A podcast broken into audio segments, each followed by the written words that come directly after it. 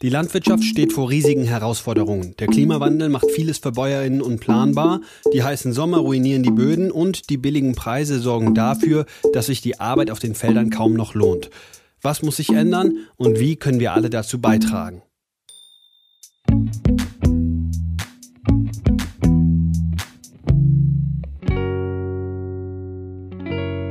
Darum geht es heute bei Solidarität, was können wir tun? Mein Name ist Lars-Hendrik Beger und ich spreche heute mit Johannes Erz. Er ist Landwirt in Brandenburg. Hallo Johannes. Hallo. Und noch einer ist mit dabei in der Runde. Sein Name ist Christian Rollmann. Der ist Teil des Aktionsbündnisses Wir haben es satt, das sich für eine nachhaltige und gerechte Landwirtschaft einsetzt. Hallo Christian. Hallo. Johannes, willst du erstmal kurz erzählen, was für eine Landwirtschaft betreibst du? Genau, zusammen mit meiner Frau sind wir hier von Null auf dabei, einen eigenen Biobetrieb zu gründen. So eine Gründung in der Landwirtschaft ist nicht innerhalb von einem halben Jahr abgeschlossen, das ist eher so ein längerer Gründungsprozess.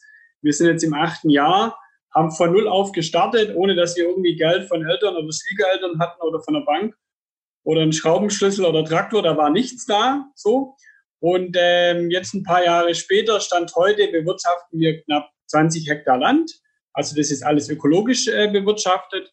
Und wir haben im Endeffekt 3 Schwerpunkte. Ein Schwerpunkt ist die mobile Hühnerhaltung. Der andere ist die Kartoffel, der Kartoffelanbau, so 1,5-2 Hektar Kartoffel. Und dann haben wir noch den Schwerpunkt im Gemüse. Und das ist der Hokkaido-Kürbis, den wir produzieren. Und dann ist es bei uns noch die Besonderheit die, dass wir eigentlich ja den größten Teil komplett selber vermarkten. Also wir nehmen die Vermarktung komplett eigenständig in die Hand. Das heißt, wir gehen nicht an einen Großhändler, worüber wir am Ende dann jammern, wie wenig er uns bezahlt, sondern wir nehmen unser Schicksal im Endeffekt selber in die Hand und gucken einfach, dass wir eine breite Streuung haben und wir ganz viele Menschen mit unseren Produkten glücklich machen können. Genau. Und nochmal eine Frage kurz zur Einordnung. Du hast gesagt 20 Hektar, da kann man schon von einem kleinen Betrieb sprechen, oder? Ja, also wenn man jetzt nur auf die 20 Hektar guckt, kann man wirklich von einem kleinen Betrieb reden. Aber auf der anderen Seite sind es knapp 2 Hektar Kartoffeln und die 4 Hektar Kürbis, also als Gemüse. Ja? Und das machen wir alleine, ohne dass wir Angestellte haben. Und normalerweise sagt man immer, pro Hektar Gemüse, das man anbaut, braucht man mindestens eine Arbeitskraft. Also theoretisch könnten wir nochmal 4 Leute mehr auf dem Hof haben. So. Aber dadurch, dass wir einfach von Null auf gründen und Existenzgründer sind, ist einfach das Geld immer knapp. Und da müssen wir einfach gucken, wie wir das denn bewerkstelligen. Genau. Aber nochmal zur Größenordnung. Also wir sind hier in Nordostbrandenburg in der Hochzone des Agrarkapitalismus. Also ich habe im Endeffekt, egal in welche Himmelsrichtung ich gucke, Agrarinvestoren um mich rum. Wenn ich Richtung Osten gucke, dann habe ich die Odega-Gruppe mit über 20.000 Hektar. Wenn ich in den Süden gucke, habe ich einen aus Nordrhein-Westfalen, in Westfalen, der 2.500, 3.000 Hektar bewirtschaftet. Und weiter hoch im Norden ist im Endeffekt so weiter. Das heißt im Endeffekt, ich habe keinen bäuerlichen Betrieb als Nachbarn oder so. Ich bin hier ganz alleine so, ja. Das hat Vorteile, aber das hat natürlich auch Nachteile. Das große Nachteil ist einfach, dass allein der Austausch fehlt. Wir können keine Maschinen austauschen mit anderen Betrieben so, ja. Und wir müssen im Endeffekt alles, was wir brauchen, alle Maschinen, wo wir brauchen, wie jetzt ein Mähdrescher zum Beispiel, müssen selber kaufen, damit wir in der Lage sind, die Arbeiten zu erledigen. Genau. Also dann in dem Verhältnis eher so, doch ein deutlich kleinerer Hof bei 20 gegen 20.000 Hektar. Das ist dann doch ein erstaunlicher Unterschied. Christian, du bist ja Teil von Wir haben es satt. Ich habe es eben gesagt, ihr arbeitet mit ganz vielen Landwirtinnen und Landwirten zusammen. Wie haben die jetzt gerade, wenn wir uns jetzt mal angucken, 2020 war der 3. Sommer in Folge mit wenig Niederschlag, mit hohen Temperaturen. Wie haben die diesen Sommer erlebt? Ja, das kann Johannes natürlich eigentlich viel besser erklären als ich. Ne? Also ich kann noch mal kurz was zu uns sagen. Wir sind ein Bündnis aus landwirtschaftlichen Organisationen und auch Umwelt, Tierschutz, globale Solidarität, Hartz-IV-Initiativen sind auch dabei. Also ein ganz breites Bündnis und wir setzen uns ein für eine andere Agrarpolitik. Wollen, dass die Agrarpolitik grüner wird letzten Endes, auch bäuerlicher wieder wird. Da reden wir auch gleich noch im Detail drüber. Genau, und die Frage der Dürre, also ich habe letzte Woche mit einem Bauern aus dem Siegerland gesprochen. Der hat mir erzählt, da hat es seit 6 Wochen nicht geregnet, da hat es in den letzten Jahren sehr wenig geregnet. Und der muss jetzt seinen Bestand am Vieh abstocken, weil er einfach nicht mehr genug Futtermittel produzieren kann. Ist regional, glaube ich, ein bisschen unterschiedlich, aber würde ich mal an dich geben, Johannes. Wie sieht es bei euch aus? Ja, Johannes, wie sieht es bei dir aus, genau? Ja, also es gibt wirklich große regionale Unterschiede so. Dieses Jahr war es im Verhältnis zu den letzten 2 Jahren so, dass wir eine ausgesprochene Kälte hatten. Bis Ende Juli, es war zwar sehr trocken, aber es war auch sehr kalt. Ja? 18 und 19 war es ein bisschen anders, da war es auch trocken und da war es noch sehr heiß. So. Und dieses Jahr hatten wir hier gerade in Nordostbrandenburg die Herausforderung, dass es sehr trocken war und sehr kalt. So. Und das war nicht unbedingt förderlich, auch gerade für den Gemüseanbau, beziehungsweise auch alles, was so ein bisschen wärmenliebender ist, wie jetzt das Soja oder Mais oder sowas. So, ja? Meine Stimmung ist echt gerade so ein bisschen, letztes Jahr habe ich noch gedacht, okay, dieses Jahr wird es ja dann irgendwann mal wieder normal werden. Und das ist jetzt das 3. Jahr in Folge, wo das Wetter einfach echt extrem ist, wo man einfach auch gar nicht mehr so richtig weiß, wie das jetzt so weitergeht. So, ja? Ich sag mal, wir, meine Frau und ich, wir sind hier auf einem relativ fruchtbaren Standort. Wir sind hier im Oderbruch, haben relativ hohe Bodenpunktzahlen. Aber gerade, ich habe Berufskollegen auf so sandigen, leichten Böden, die treffen halt jetzt die Entscheidung dahingehend, ganz schlechte Böden einfach nicht mehr zu bewirtschaften, weil es einfach viel zu teuer ist oder weil es mehr kostet, auszusehen, Bodenbearbeitung zu machen und es günstiger ist, die Flächen dann brach zu legen. So, ja. Was mir für die Zukunft, also auch gerade in puncto Wetterextreme, und das betrifft im Endeffekt ganz Deutschland, wirklich Sorgen macht, ist, wir sind, egal ob konventionell oder öko, zwingend angewiesen, Zwischenfrüchte zu säen, Kleegräser anzubauen, einerseits für die Rinder, aber andererseits auch nur um zu mulchen, um den Boden aufzubauen. Und das stimmt mich wirklich nachdenklich, wenn ich an die Kleegräser oder Zwischenfrüchte denke, die ich auch dieses Jahr ausgesät habe, oder auch Berufskollegen, die einfach gesagt haben, wir brauchen nichts mehr aussehen, um im Endeffekt den Boden aufzubauen, weil es ist viel zu trocken, ja, es kommt eh nichts so, ja. Und da weiß ich echt nicht, wie das so weitergehen kann. Eine Lösung ist, die habe ich jetzt umgesetzt, dass man im Endeffekt viel mehr im Herbst aussät, um die Winterfeuchte auszunutzen und deutlich weniger im Frühjahr, und im Frühjahr halt nur noch die Kartoffeln, Kürbis, Gemüse, Sommergetreide, aber alles, was Kleegras ist und Zwischenfrucht, dass man das irgendwie im Herbst dann sät und hofft, dass es mild und feucht bleibt und kein starker Winter kommt. Ja? Also ich fasse das mal zusammen. Wir haben jetzt schon über ein großes Problemfeld gesprochen. Das ist der Klimawandel, das ist Hitze und Trockenheit. Und das wäre jetzt auch meine Frage noch später gewesen, wie Bäuerinnen und Bauer damit umgehen können, nämlich indem sie einfach die Art und Weise, wie sie anbauen, wie sie ihr Jahr planen, komplett neu denken müssen. Was sind denn noch andere Felder, auch die Frage ganz explizit an euch beide, wo ihr sagen würdet, das sind eigentlich jetzt auch gerade große, schwierige Herausforderungen für die Landwirtschaft? Kann ich ja vielleicht mal was dazu sagen. Also ja, Johannes hat das ja auch schon angesprochen, Landraub, ne? Landkonzentration ist ein ganz großes Problem, dass immer mehr Investorinnen, die eigentlich gar nichts mit der Landwirtschaft zu tun haben, sich landwirtschaftlichen Boden unter den Nagel reißen und daraus ein Geschäftsmodell machen. Das ist eine Finanzialisierung letzten Endes von landwirtschaftlichem Boden.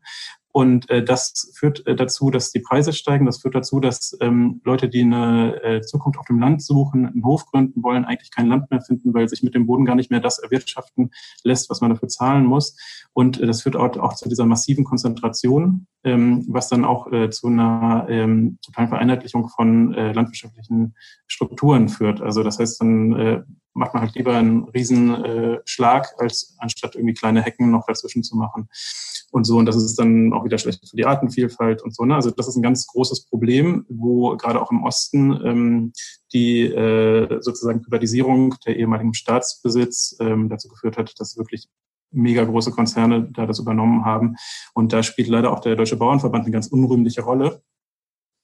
Der ehemalige thüringische Bauernpräsident hat gerade an die Aldi-Erben, also die Aldi-Stiftung, ich glaube 4.000 Hektar oder so verkauft. Und das führt dazu, dass die jetzt aus Steuermitteln, also ne, die Landwirtschaft kriegt ja Subventionen, verteilt über die europäische Agrarpolitik. Wir alle zahlen da letzten Endes mit unseren Steuergeldern Geld ein. Und die Aldi-Erben kriegen jetzt für ihre Wertanlage, die sie da gemacht haben, 1 Million pro Jahr aus diesen Geldern. Also unabhängig davon, ob sie die Fläche nutzen für den Anbau oder nicht? Also es muss landwirtschaftlich bewirtschaftet werden. Aber es ist, wir nennen das pauschale Flächensubvention, weil nämlich da keine Kriterien wirklich dran gesetzt werden. Also jeder landwirtschaftliche Betrieb erfüllt die. Das sind wirklich ganz niedrige Grundsätze, die da angefordert werden. Und das ist eine zentrale Forderung von uns, dass die Fördergelder sind dann richtig, wenn sie zielgerichtet für den Umbau der Landwirtschaft eingesetzt werden. Dafür eingesetzt werden, dass die Höfe erhalten bleiben, dafür eingesetzt werden, dass Umwelt und Klima geschützt wird und dafür eingesetzt werden, dass die Tierställe umgebaut werden. Das ist ganz wichtig und so bleibt der ländliche Raum lebendig und so geht's auch der Umwelt und den Tieren gut. Wir müssen das Ganze jetzt ein bisschen einfangen. Ich weiß, dass es unglaublich kompliziert ist und dass wir auch stundenlang darüber reden könnten. Ich werde euch gleich am Ende nochmal auch dazu fragen, wo man sich vielleicht noch weitergehend darüber informieren kann. Wir wollen mal so ein bisschen darauf blicken, was jeder und jeder Einzelne in dem Fall machen kann. Also Christian, was jetzt gerade klar wird, ist glaube ich das, was du vorhin sagen wolltest, dass Landwirtschaft, was für euch ja auch ganz zentral ist, also Landwirtschaft und Agrarwirtschaft, dass das ein sehr politisches Thema ist, dass Politik eine sehr, sehr große Rolle spielt. Das haben wir jetzt gerade auch wieder gehört. Was kann man denn machen? Ist es zum Beispiel jetzt für mich als Konsumenten. Ja, ich lebe in Leipzig in der Großstadt und die nächsten Betriebe sind relativ weit draußen. Ich habe also damit nicht so viel zu tun, aber ist das Problem schon zum Beispiel gelöst, wenn ich jetzt sage, ja komm, dann kaufe ich jetzt einfach nur Bio und dann gibt es das Problem quasi gar nicht mehr oder wie sieht das aus?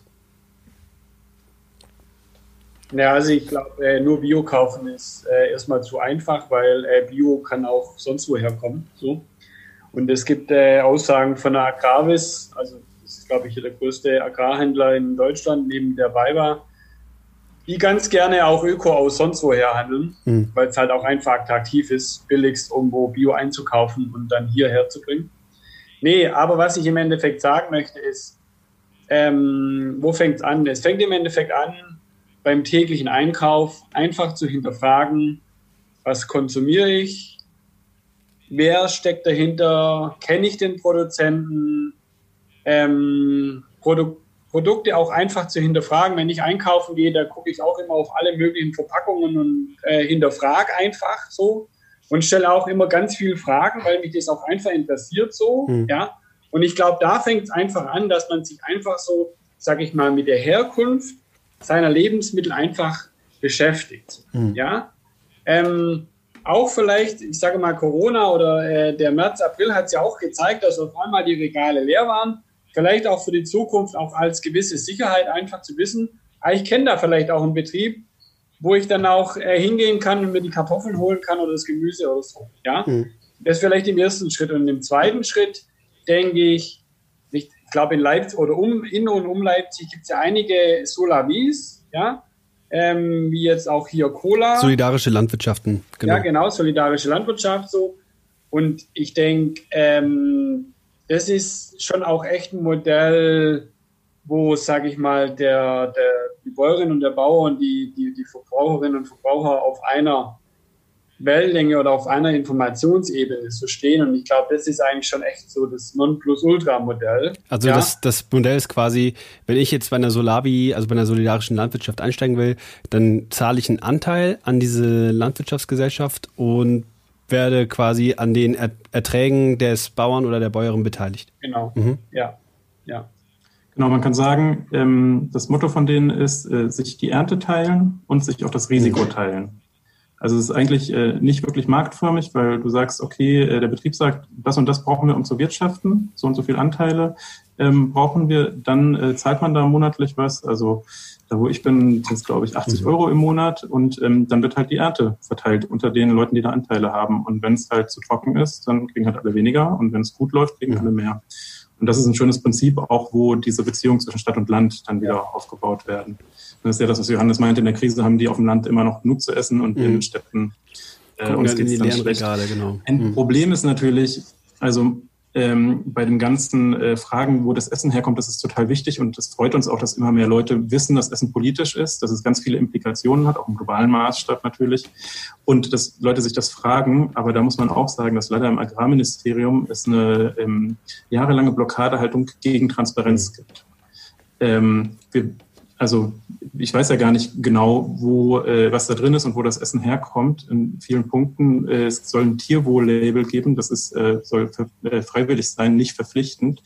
Man hat das ja ganz schön gesehen bei den Eiern. Als die Eier mal verpflichtend gekennzeichnet wurden, konnte man einerseits die Käfighaltung weitgehend aus dem Markt drängen und andererseits können sich jetzt Leute entscheiden, was für eine Haltung sie kaufen wollen und dann differenziert sich auch der Markt und das bräuchten wir in viel mehr Hinsicht, dass Leute wirklich eine Entscheidungsgrundlage haben und da muss man natürlich sagen, dass von der Agrarministerin, die lieber Werbung für Nestlé, Bild-Zeitung oder Kaufland macht, als sich wirklich für die Bäuerinnen und Bauern einzusetzen, ist da nicht viel zu erwarten, aber da geht es natürlich darum, politischen Druck zu machen. Wie macht ihr das bei Wir haben es satt? Weil wir haben jetzt gerade schon, Johannes hat jetzt gerade schon gesagt, gucken, wo das Essen herkommt und sich auch vielleicht in der Region, in der man lebt und wenn es außerhalb der eigenen Stadtgrenzen ist, guckt, dass man Bäuerinnen und Bauern oder Projekte wie Solavis einfach gezielt unterstützt, das ist das eine.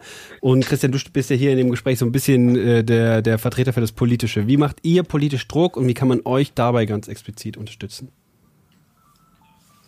Ja, also wir machen politische Kampagnen dafür, dass sich die Agrarpolitik ändert und ganz konkret an diesen Punkten, wir fordern das ein, dass das Höfesterben gestoppt wird. Wir machen dafür eine große Demonstration im Januar, immer in Berlin zum Auftakt der Grünen Woche. Es wird auch nächstes Jahr im Januar was geben. Wir können das gerade noch nicht genau sagen. Wir sind da selber noch in Abstimmungsprozessen, weil natürlich Corona, da wollen wir jetzt nicht bundesweit mobilisieren, so wie wir es sonst machen. Also sonst waren immer mehrere 10.000, also in den letzten Jahren so um die 30.000 Menschen bei Eiseskälte in Berlin, angeführt von einem Traktorenkonvoi, bei dem Johannes auch immer dabei war mit seinem Traktor und ganz viele andere Bäuerinnen und Bauern aus ganz Deutschland.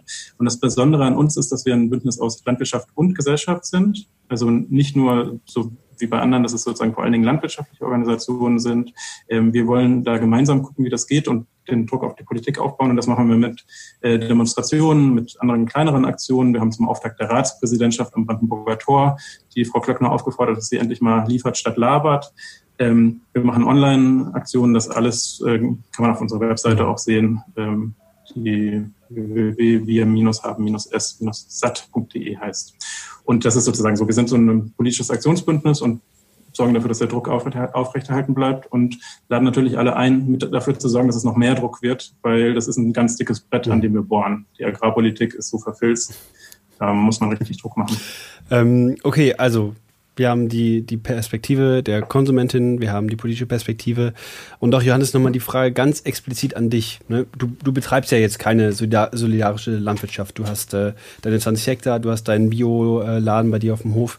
Was kann man machen, um Bauern wie dich zu unterstützen?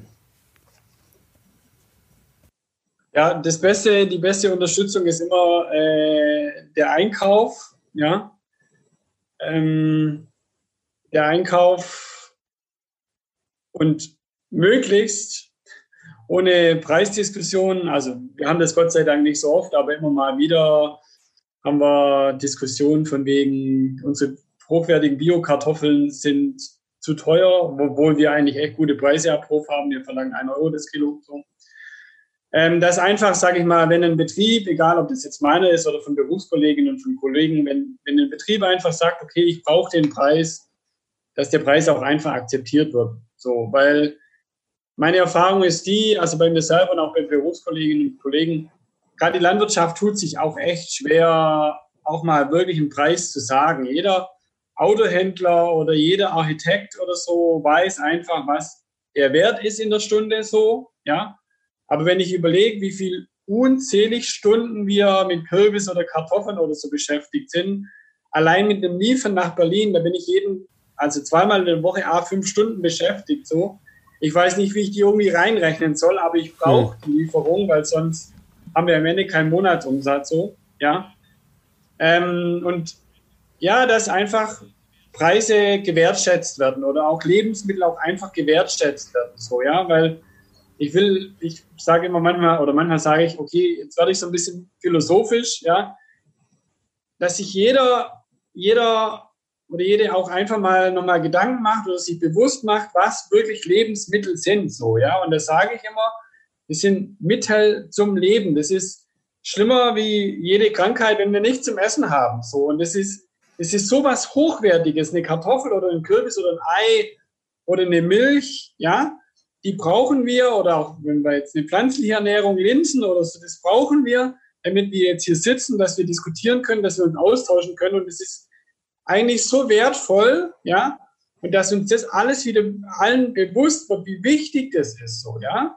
Jedes Auto hat seinen Wert, ein Auto kostet 50.000 Euro oder ein Haus, so, ja.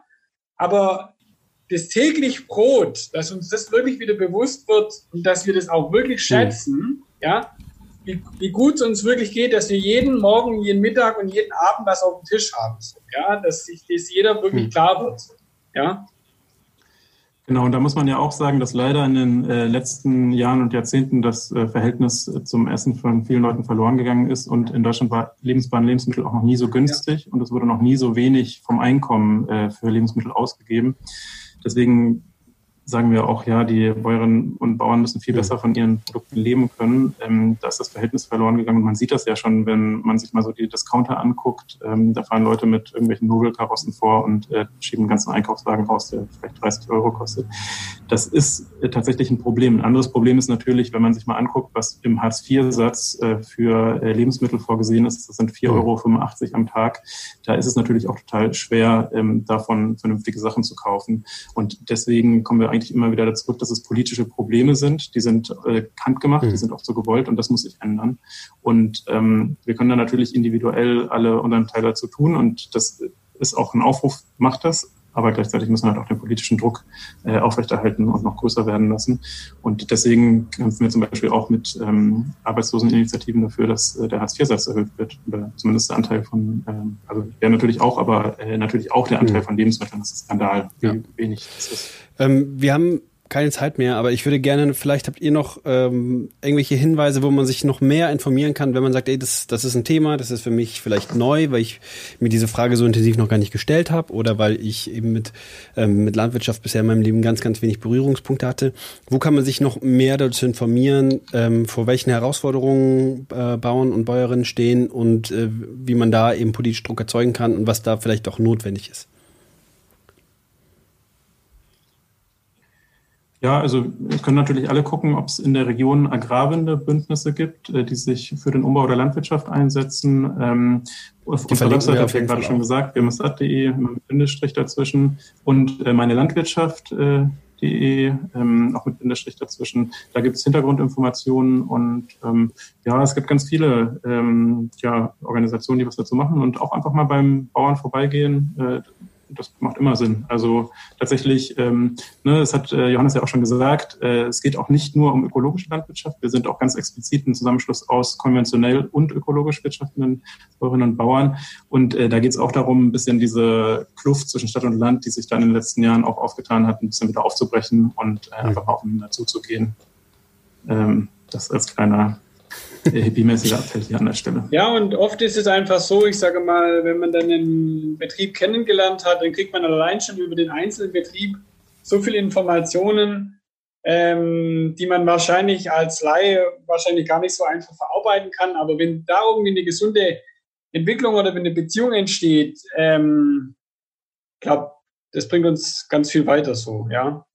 Also das Thema ist das, oder meine Erfahrung ist die, dass Landwirtschaft prinzipiell immer gesprächsbereit ist und sich eigentlich über jeden freut, der irgendwie nachfragt. Heute Morgen was haben wir denn da gemacht? Genau, ich habe die Sämaschine eingestellt und meine Frau hat Kürbisse noch umgepackt. Dann kam jemand kurz im Hofladen.